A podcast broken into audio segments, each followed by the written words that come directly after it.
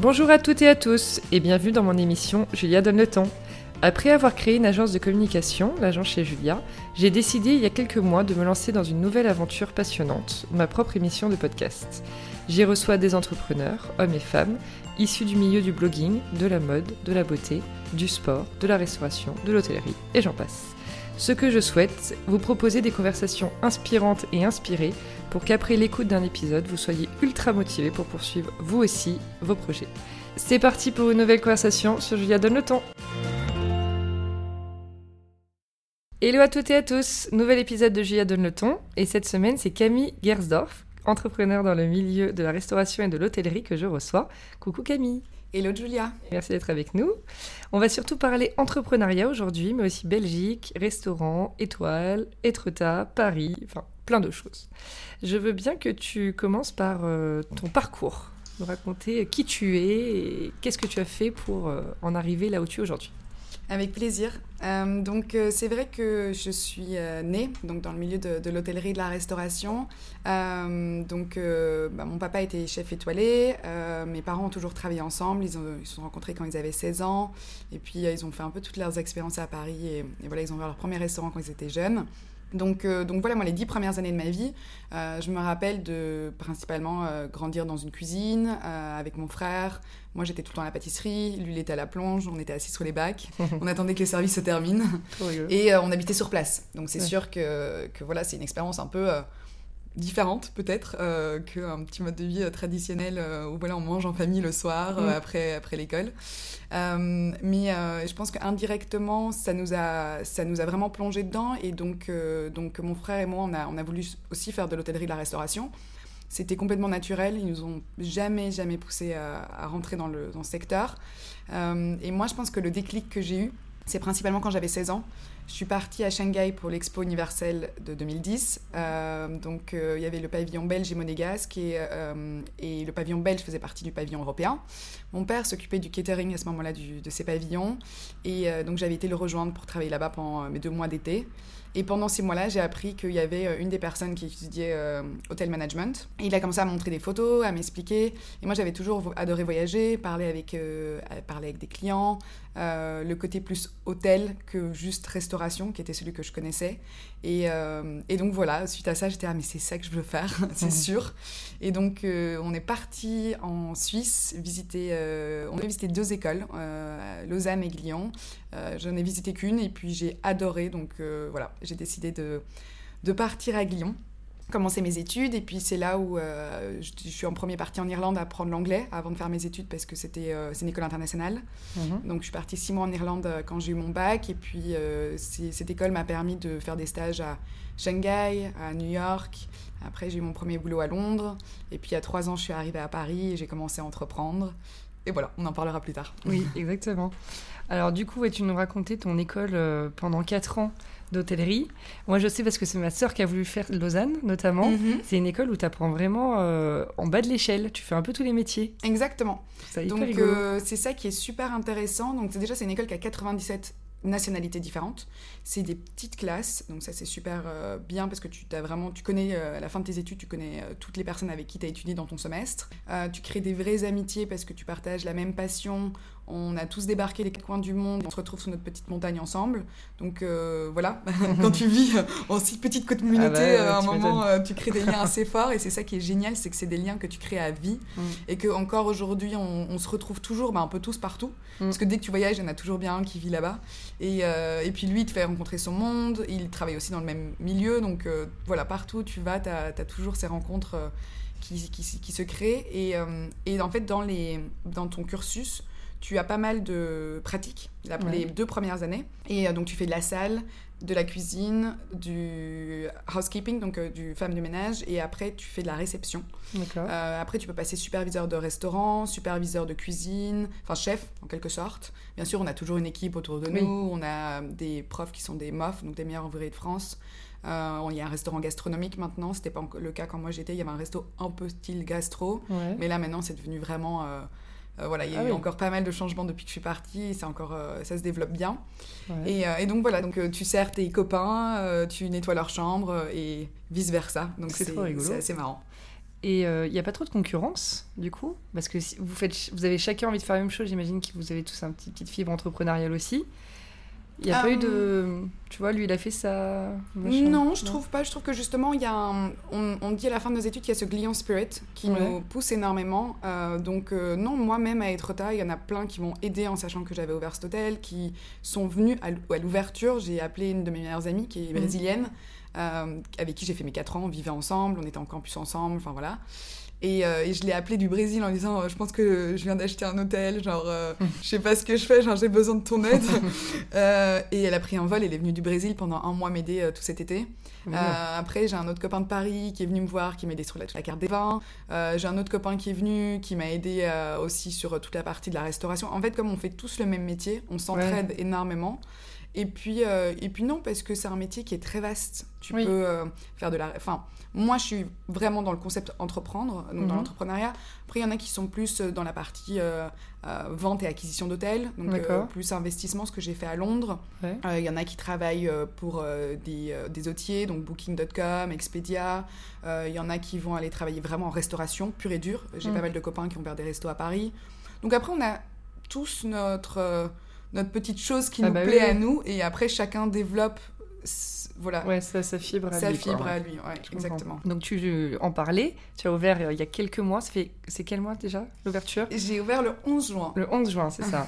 Euh, un hôtel à Etretat, donc que tu as euh, retapé. Alors, à ton image? Oui, ah oui, mais la, maison était entièrement... La maison était là quand même. Oui, hein. la maison était là, elle était en très très très bon état. elle avait été entièrement refaite, donc il y a eu 50 travaux dans cette maison. Euh, c'était vraiment euh, ouais, des très gros travaux sur, sur Etretat. Et en fait, j'ai eu la chance d'en entendre parler euh, par un ami de mon père mhm. en rentrant d'un voyage de Los Angeles en, en février. Et, et donc, c'est vrai que j'ai pas mal bougé dans l'hôtellerie, donc j'ai grandi dans la restauration. Après, quand j'étais à Shanghai, j'ai fait tout ce qui était réception. Quand j'étais à New York, j'ai travaillé en marketing. Quand j'étais à Londres, j'ai bossé en conseil d'investissement, donc en vente et en acquisition. Après, j'ai monté une agence de voyage en ligne. J'ai écrit des livres sur euh, les restaurants et les hôtels. Euh, et en fait, j'avais plein de compétences, mais je voulais trouver un projet qui me permettait d'exploiter toutes ces compétences en oui. centralisées. Oui, c'est ça, en une fois. Et, en une fois. et, puis, euh, et puis surtout, un projet voilà, qui me ressemblait, que, qui était aussi concret, où tu peux vraiment recevoir les gens. Oui. Et, et j'avais toujours voulu ouvrir un hôtel. Je pensais pas le faire si jeune. Et puis après, avec cette opportunité, bah, ça s'est présenté à moi et, voilà. Et, et puis tu as signé hyper vite, tu me racontais. Tu l'as vu qu'une fois. Première fois que tu allée en Normandie, quand même. Je ne pas du tout. Ça m'a épaté quand tu m'as dit ça. Ouais, je connaissais, euh, je connaissais pas la Normandie. Alors, je connaissais même pas Etretat. C'est un peu horrible à dire, mais je, enfin, la première fois que ma maman était là, Etretat, en Bretagne. pas du tout. bah, c'est connu, mais en même temps, euh, c'est pas aussi connu que Deauville non plus. Non, voilà, moi je connaissais Deauville. Euh, mais bon, comme ça fait que trois ans que je suis en France, bah, oui, oui. je veux dire, moi, quand je suis arrivée à Paris il y a trois ans, je connaissais même pas les arrondissements de Paris. J'ai quand même écrit il y a un an un livre sur Paris avec euh, les restos, les bars, les brunchs, les boutiques hôtels de, cette ville. Donc euh, après, euh, voilà, je, pense que par le voyage, tu as l'habitude d'avoir toujours ta curiosité, de vouloir découvrir des lieux. Mais ça s'est passé super vite. J'ai en fait visité le 11 mars. Mmh. C'est pour ça que le 11, c'est un peu mon, Ton chiffre fétiche, fétiche. Je suis née le 11 mai, donc le 11 mai, j'ai tout était prêt et j'ai invité tous mes copains, donc justement qui sont dans ce milieu, euh, pour découvrir le lieu et avoir un peu aussi les premiers retours. C'est la première fois qu'il y avait vraiment des gens qui dormaient sur place, donc ils pouvaient me dire un peu ce qui allait dans les chambres, ce qui allait pas, la lumière, euh, les petits détails. Et puis, euh, et puis le temps de tout mettre en place, le site, les systèmes de réservation, enfin tout. J'ai ouvert le 11 juin. Donc c'est pour ça que le 11, 11, 11 a. C'est fou! Une grande lignée pour moi. Ah bah ouais! Et, et puis ouais, c'était fou de se dire quand même, voilà, je connais pas la Normandie, j'ai 26 ans, j'ouvre ce projet seul.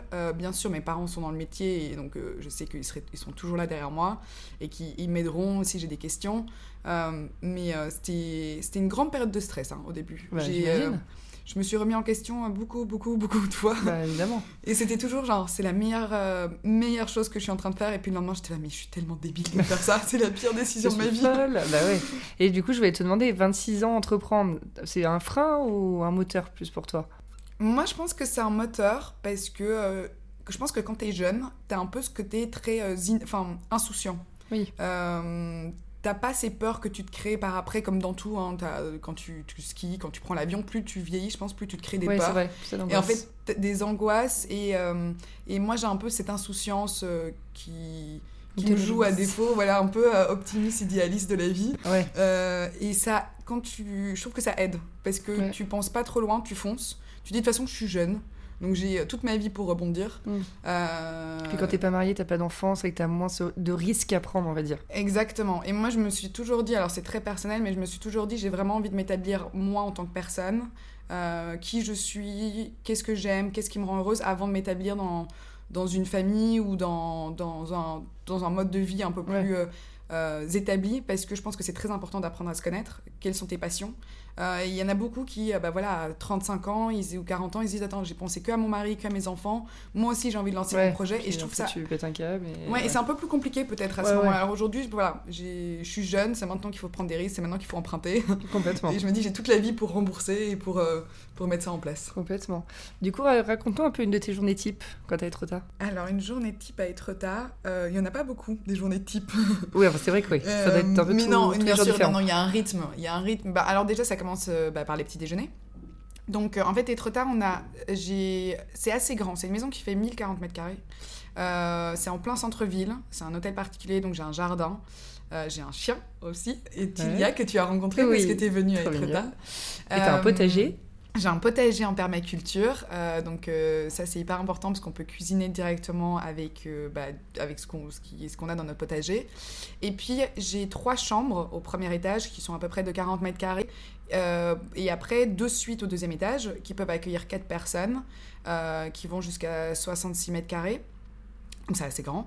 Euh, et puis après, sur le dernier, dans les espaces communs, on va dire, j'ai euh, une grande salle pour faire des retraites mhm. qu'on commence à organiser, euh, donc de bien-être, de yoga, avec une naturopathe et plein de choses.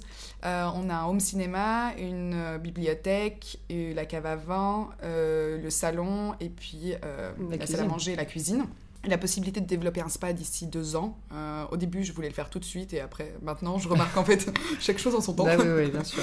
Euh, c'est déjà pas mal à gérer. Et en fait, oui, la journée type, on a les petits déjeuners. Euh, après, bah, en fait, on s'organise. moi, je m'occupe beaucoup de, bah, l'administratif de la maison. Donc, j'ai tout le temps les mails des clients, les appels, aller à la banque, faire la compta, aller faire les courses. après, on prépare pour les dîners le soir, on fait les check-in, on discute avec les clients. Enfin, il y a comme ça, c'est très humain, c'est même 100% humain. Bah oui, c'est euh, petit, donc forcément, tu es obligé de croiser aussi les, tes clients. Et en fait, c'est les clients qui rythment ta journée. Parce que en fonction de euh, ah ce soir ils veulent dîner sur place, euh, ah eux ils veulent ceci, ils ont ces besoins là, tu discutes avec eux. Enfin donc ça, ça change tout le temps et puis puis en fait c'est un appel, un client qui te demande une privatisation, donc tu vas travailler ça pendant l'après-midi. Après tu as des rendez-vous avec la banque, tu as des rendez-vous avec X Y Z, donc c'est c'est ça que j'aime bien, c'est que c'est, pas. Euh, quand tu travailles, euh, par exemple, sur Pépite, donc mes, mes livres, c'est beaucoup plus. Euh, tes journées sont plus organisées. Tu sais ce que tu dois faire, tu es derrière ton ordi, tu travailles. À Etretat, tu te lèves, tu fais les petits déjeuners, et puis après, tu as une liste de choses qui doivent être accomplies et que tu sais que tu dois faire. Mais après, c'est les personnes autour de toi qui mm. vont rythmer ta journée. Et, et donc, t'es pas tellement derrière ton ordi. En fait, c'est justement c'est que dans ces petits moments de break, tu te dis, vas-y, il faut vite que je fasse ma compta, il faut vite que je fasse ça. donc voilà. Et par rapport à Paris, quand t'es à Paris Parce que tu, tu alors, t'as quand même commencé, quand t'as ouvert, t'étais tout le temps à être tard. Oui. Et t'as tout fait pratiquement toute seule. Je me souviens, parce que moi, je suis venue te voir fin août. Exactement. Et t'étais, euh, voilà, Ouais. Un peu partout. Partout. et aujourd'hui, voilà, t'as pris deux personnes, euh, si ma mémoire est bonne, pour t'aider. Oui.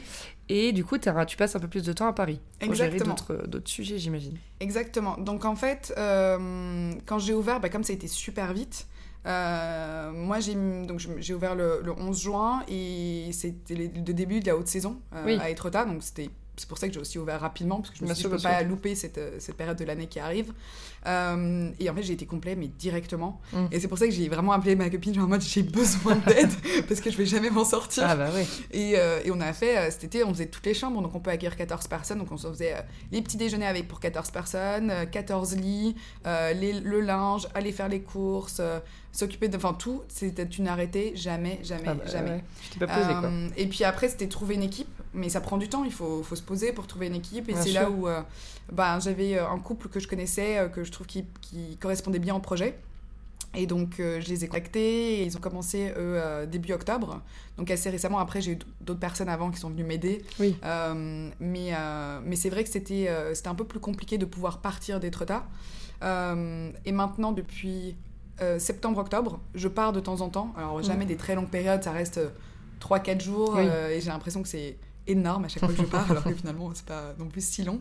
Mais c'est important parce que ça me permet que quand je reviens, j'ai j'ai pris un recul. À Paris, maintenant, dès que je vois des choses, je suis là, ah, on ferait bien ça. Ah oui, ça c'est intéressant. Oui, c'est Euh, ça, il faut- tout et faut tu- s'ouvrir et ouais, prendre de... c'est ça, prendre du recul, je trouve que c'est hyper important. Ouais, et puis tu t'inspires des lieux. Bien sûr. Euh, tu t'inspires des lieux, tu vois des choses, tu te dis ah mais c'est intéressant, on devrait le marquer comme ça. Oui, moi j'aime beaucoup euh, travailler de cette façon. Euh, ah une petite touche comme ça à la fin du repas, ça fait toujours plaisir. Donc voilà, c'est Ouais. ce genre de petites choses que qui est intéressant quand je reviens sur Paris. Et puis et puis quand je suis à Paris aussi, j'ai bah, beaucoup plus de de rendez-vous pour par exemple les retraites que je mets en place avec beaucoup de profs de yoga qui sont à Paris.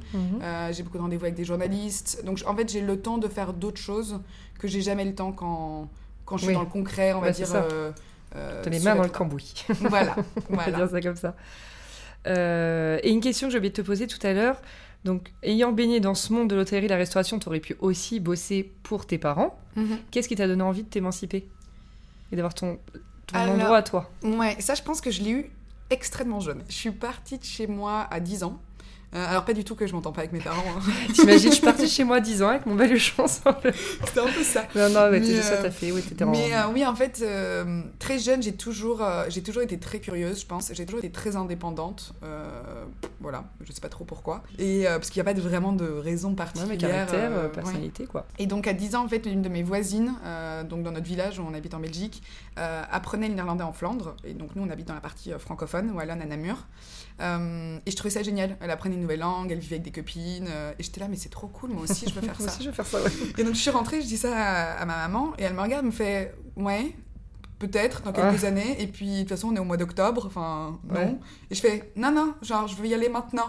Elle me fait Comment ça maintenant? Je fais Bah là, maintenant, genre, je veux visiter des écoles. Et donc le lundi, euh, alors elle a appelé euh, toute la Belgique, je pense, Ah ouais. pour avoir des renseignements sur toutes les écoles. Et le lundi, ou enfin, je sais pas exactement, une semaine plus tard, en tout cas, c'était très rapide aussi.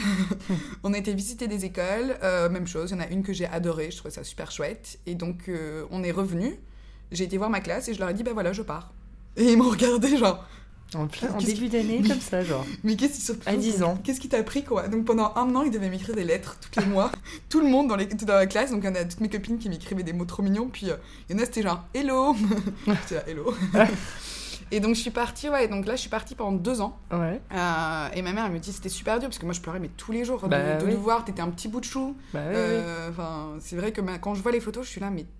Enfin, Ouais, tu étais super jeune. Oui, oui, j'étais là, c'est osé quand même de me laisser partir. Ouais, ouais. Puis tu prends le train pour y aller, tu changes à Bruxelles, euh, tu Ah changes oui. de- ah oui, oui, oui. Tu, tu, prends Mais deux trains. Tu dormais pas là-bas? Si, pars- mais je revenais tous les week-ends. Ah oui, c'est ça, voilà. Je revenais tous les week-ends et c'est quand même presque 3 heures de route. Ah oui. Euh, donc euh, tu prends un train jusqu'à Bruxelles, gare du Nord. En plus, c'est pas la meilleure et la mieux Ouais. fréquentée. Et apparemment, j'avais demandé à ma maman pourquoi il y a des dames dans les vitrines? Parce que c'est vrai, c'est la gare. Ah, euh, mais oui Et oui, mais bon, tu sais, à 10 ans, tu connais pas Ah bah, tout bien ça. sûr, hein. bien sûr, c'est clair. Et, euh, et donc voilà, et puis suite à ça, euh, je suis revenue en externe après, quand j'ai terminé mes deux ans en Flandre, et puis je suis repartie en internat, à- dans un autre internat en Wallonie, à 15 ans, quelque chose comme ça, jusqu'à mon bac. Et puis, puis voilà, je suis partie très jeune, parce qu'à 15 ans, j'allais voir mon copain qui vivait au Brésil, à 16 ans, j'allais voir mon père qui vit à Shanghai, je vais même pas avec lui, j'avais mon propre appart. Euh, donc voilà, en fait, c'est- je pense que Ah ouais, t'as peu- toujours été vraiment indépendante. C'est le cas de le dire. Ouais, mais très proche de ma famille. Et c'est Mm. pour ça qu'aujourd'hui, je fais quand même partie aussi de Maison Garzov, donc notre Oui. entreprise familiale en Belgique. On s'aide, moi je m'occupe de tous nos réseaux sociaux, Mm. je m'occupe de toute notre presse, je m'occupe de toute la partie un peu plus admin.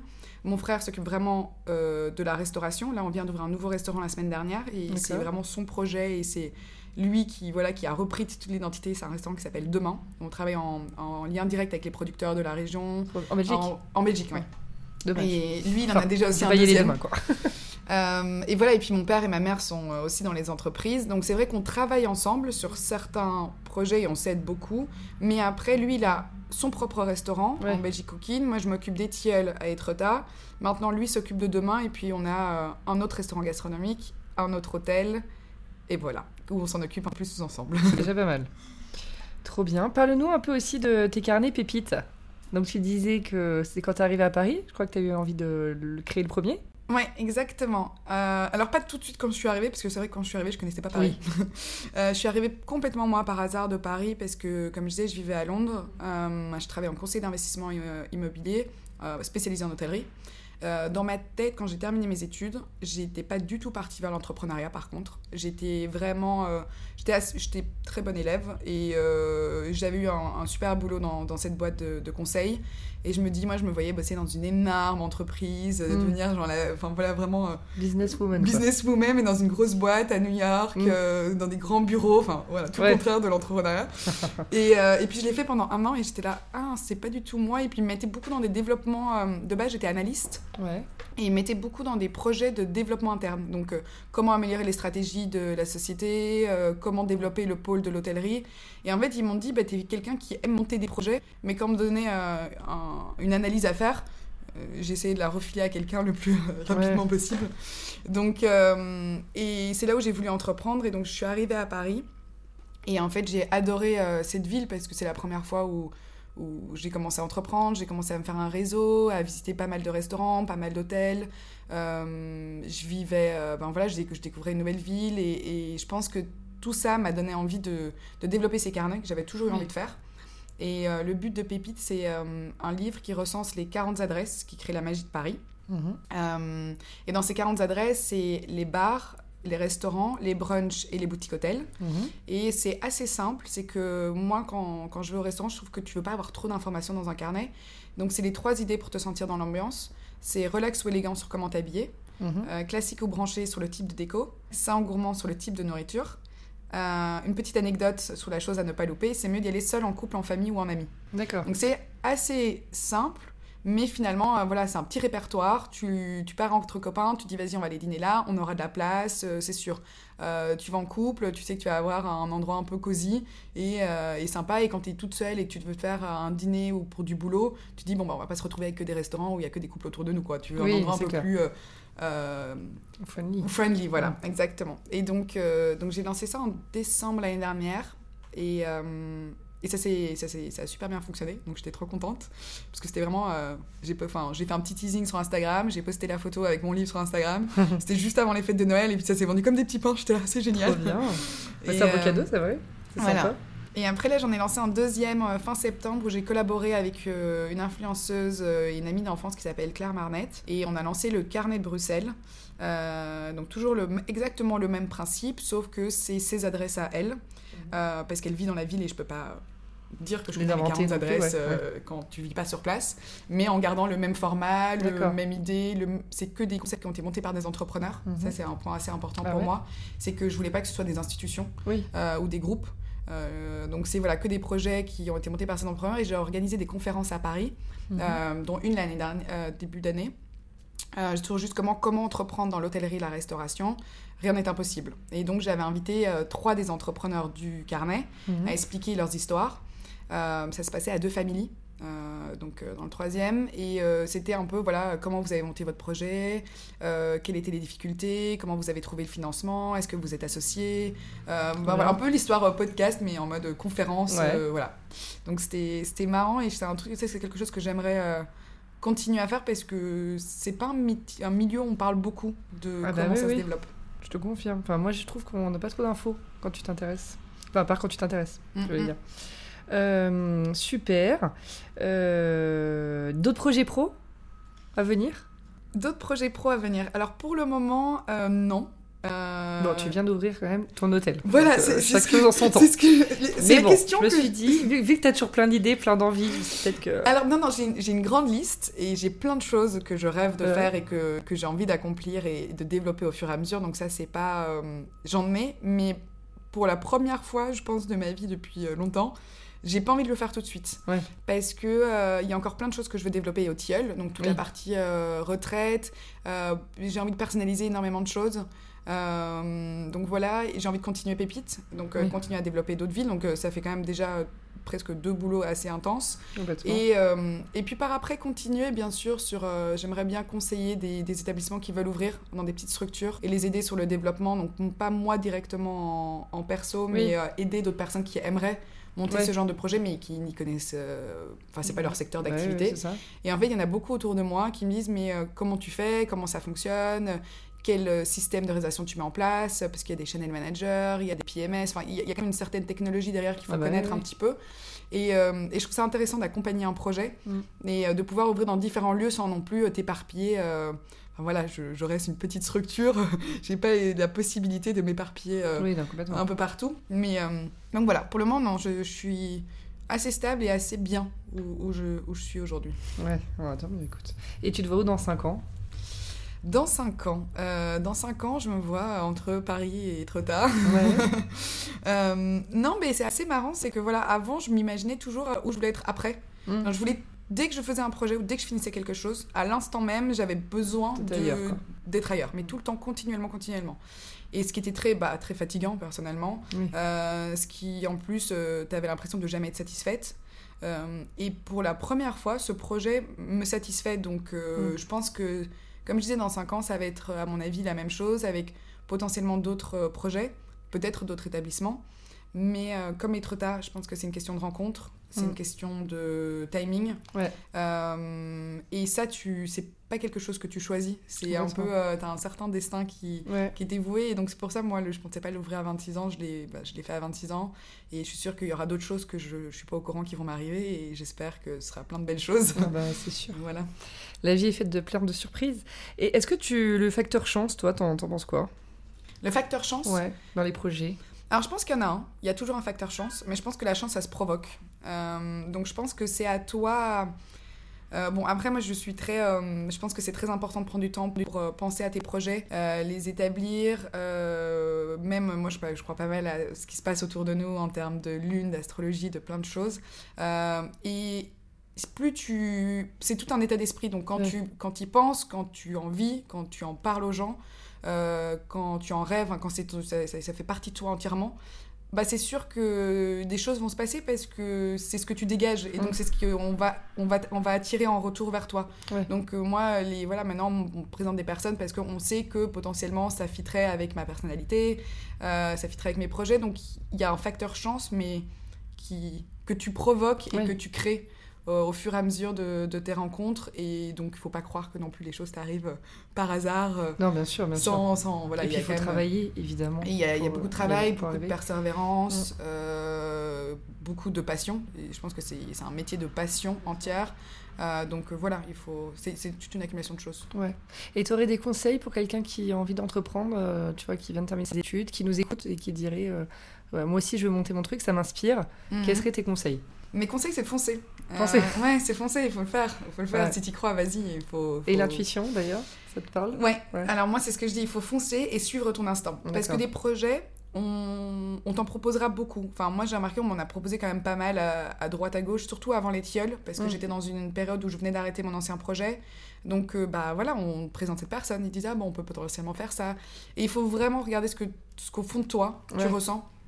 Et ton instinct, pour moi, il te trompe jamais. Mm. Euh, il, faut, il faut apprendre à l'écouter. C'est ça, ce que j'allais dire. Ouais, faut Hyper apprendre à l'écouter. Et, euh, et voilà, moi je reviens d'une retraite là où j'étais à, à Majorque et c'est vrai que bah voilà, tu fais pas mal de méditation le matin, tu as ton Mm. cours de yoga après, tu prends beaucoup de temps pour toi, pour, euh, pour réfléchir, pour voir où t'en es, faire le point. Et je pense que c'est super important de, de, de prendre soin de toi, de pas oublier dans, dans des métiers qui sont très très prenants, de quand même prendre un petit peu de recul Bien sûr. parce que c'est pas euh, c'est pas un sprint genre c'est Oui, un oui. marathon qui prend du temps euh, faut y aller dans la longueur et pour ça il faut que, que tu puisses aussi euh, voilà prendre soin de toi à l'intérieur euh, mais le oui l'instinct c'est crucial Mais c'est vrai que tu fais bien de le rappeler. Et ben on arrive sur la fin. Du coup, j'ai cinq mots à te dire et j'aimerais bien que tu me répondes un peu du tac au tac.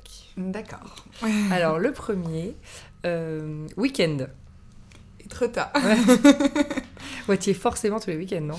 Alors pr- euh, oui principalement parce que c'est là où on a beaucoup beaucoup de monde Oui, c'est. Euh, rare que, que je sois pas présente ouais, et les Ouais. week-ends et en plus surtout c'est les week-ends où c'est super chouette parce que t'as bah, un peu toute la clientèle de Paris de partout qui arrive Oui, et euh, tu passes des bons moments le- les week-ends avec eux donc euh, non c'est un super lieu trop bien.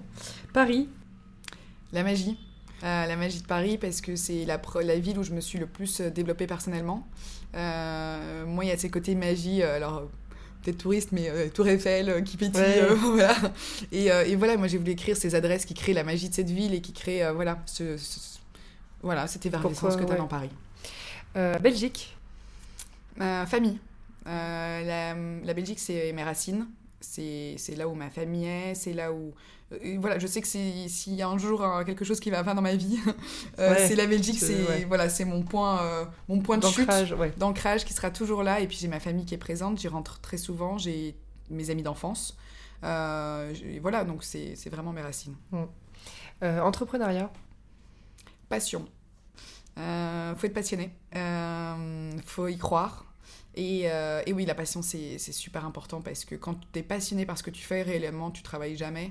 Euh, et je pense que c'est ça la beauté en fait de l'entrepreneuriat. Mm. Euh, c'est que comparé à un boulot, l'entrepreneuriat, c'est pas un boulot. Oui, L'entrepreneuriat, c'est un mode de vie, c'est une façon d'être, c'est une, une façon de penser euh, où tout est mélangé, ta vie pro, perso, enfin tout fait, ça fait, ça ne fait qu'un. Mais mais si t'es passionné, finalement, oui, tu fais que ce que ce que t'aimes et tu le partages avec euh, des gens qui aiment euh, la même chose. Euh, et le dernier, hôtellerie. Hôtellerie, euh, bah l'hôtellerie c'est ma vie, je sais pas. Ma life. Non, mais oui, moi j'ai toujours. euh, ça, c'est une certitude, c'est ce que j'ai toujours dit. Euh, je pense faire plein de projets Mm. différents de tout style et j'ai pas mal varié, je varierai encore sûrement. Mais c'est sûr et certain que le seul secteur d'activité qui m'intéresse profondément, c'est l'hôtellerie et la restauration. Mm. C'est ce que j'aime. Euh, par-dessus tout pour, euh, pour ces échanges, pour plein de choses. Euh, et, et voilà, donc ça c'est ouais, ça représente un peu ma vie quoi. Trop bien. Bon, merci beaucoup, Camille. Merci Julia. Et à très vite. À très vite. Merci d'avoir écouté l'épisode d'aujourd'hui. Si vous avez envie de soutenir le podcast, je serai ravie de lire vos commentaires et voir vos 5 étoiles sur l'application que vous utilisez. Et je vous dis à mercredi prochain pour un nouvel épisode.